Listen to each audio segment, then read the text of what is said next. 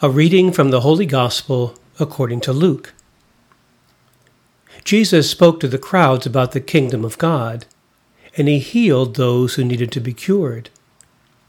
As the day was drawing to a close, the twelve approached him and said, Dismiss the crowd, so that they can go to the surrounding villages and farms and find lodging and provisions, for we are in a deserted place here. He said to them, Give them some food yourselves. They replied, Five loaves and two fish are all we have, unless we ourselves go and buy food for all these people. Now the men there numbered about five thousand.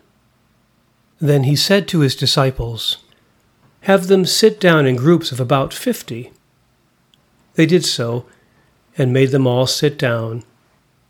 Then taking the five loaves and the two fish, and looking up to heaven, he said the blessing over them, broke them, and gave them to the disciples to set before the crowd. They all ate and were satisfied, and when the leftover fragments were picked up, they filled twelve wicker baskets. The Gospel of the Lord. A proud grandpa was babysitting his six year old grandson. They had a great day. But at supper time, when Grandpa put the meal on the table, his grandson wanted none of it.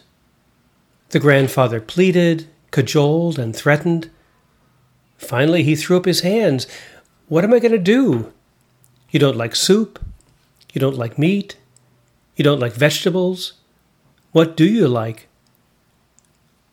The boy thought for a moment, and then, with a smile, said, I like you, Grandpa. The boy reminds us that we need more than food to live. Our lives are ultimately about the people who are in our lives our families, our friends, those whom we love and serve. In the first letter to the Corinthians, Paul is challenging the community on their behavior at the Eucharist. In those days, the Eucharist was celebrated at the evening meal.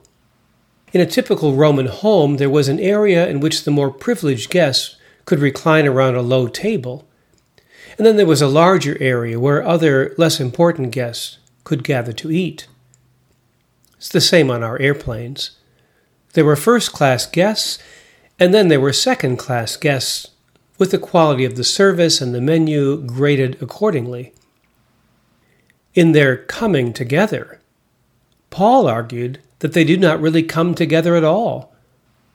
Paul's rehearsal of the solemn account of the Last Supper is meant to shock the Corinthians into the realization that their failure to care for one another's needs is to miss the whole point of the Lord's Supper. For as often as you eat this bread and drink the cup, you proclaim the Lord's death until he comes. Do this in memory of me. What Jesus is asking of us is much more than to break the bread and share the cup. In the breaking of the bread and the sharing of the cup, Jesus is handing over his life to us in the Eucharist, inviting us to do the same. When the disciples suggest that Jesus should send the crowd away to go and buy food, Jesus says to them, you give them something to eat. What Jesus is really suggesting to them give them yourselves. Jesus is inviting them to do Eucharist. One of the most beautiful descriptions of the mission of the Church comes from the Constitution on the Church in the Modern World from the Second Vatican Council. Here's the opening line The joys and hopes the grief and anguish of the people of our time, especially those who are poor or afflicted in any way, are the joys and hopes, the grief and anguish of the followers of Christ as well. Nothing that is genuinely human fails to find an echo in their hearts.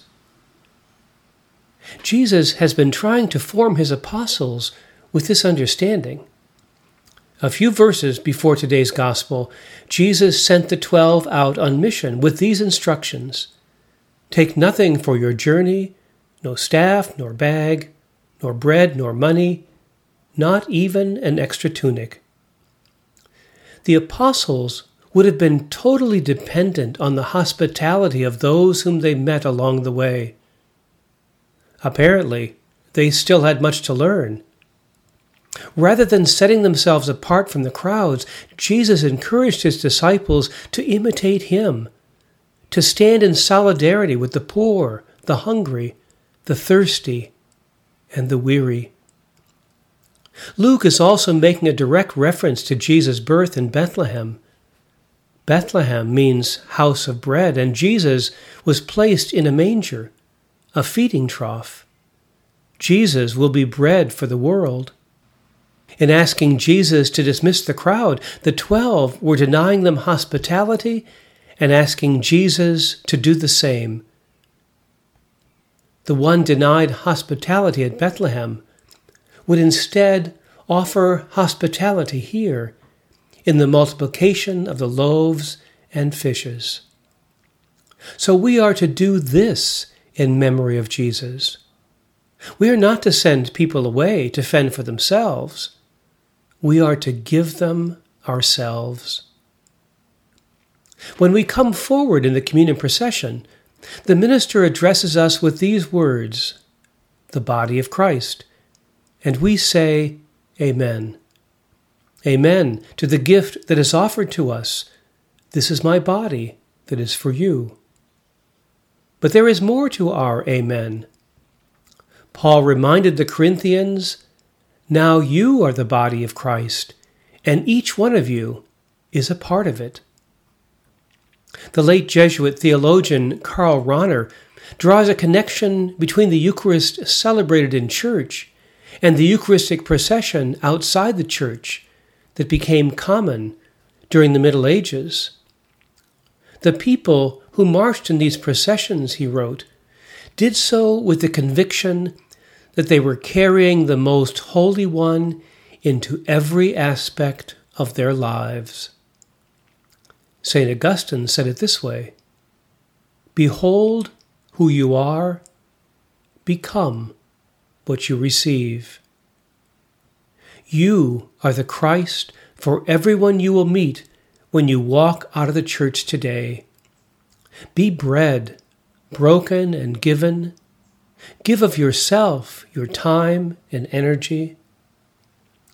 The mission of the twelve and of the church was to continue Jesus' proclamation of the kingdom of God, gathering all those who have been scattered.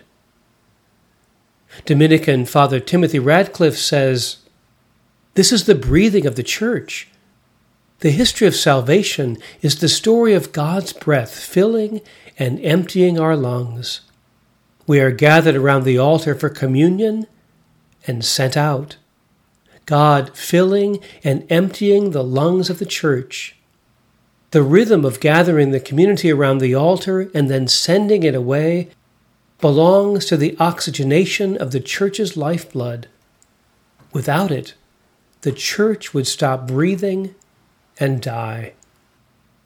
That is why we do not conclude the Mass with an Amen, as if Mass were completed and finished. We are sent forth to do in the world what we do here. The Mass is not ended. The Mass continues in us.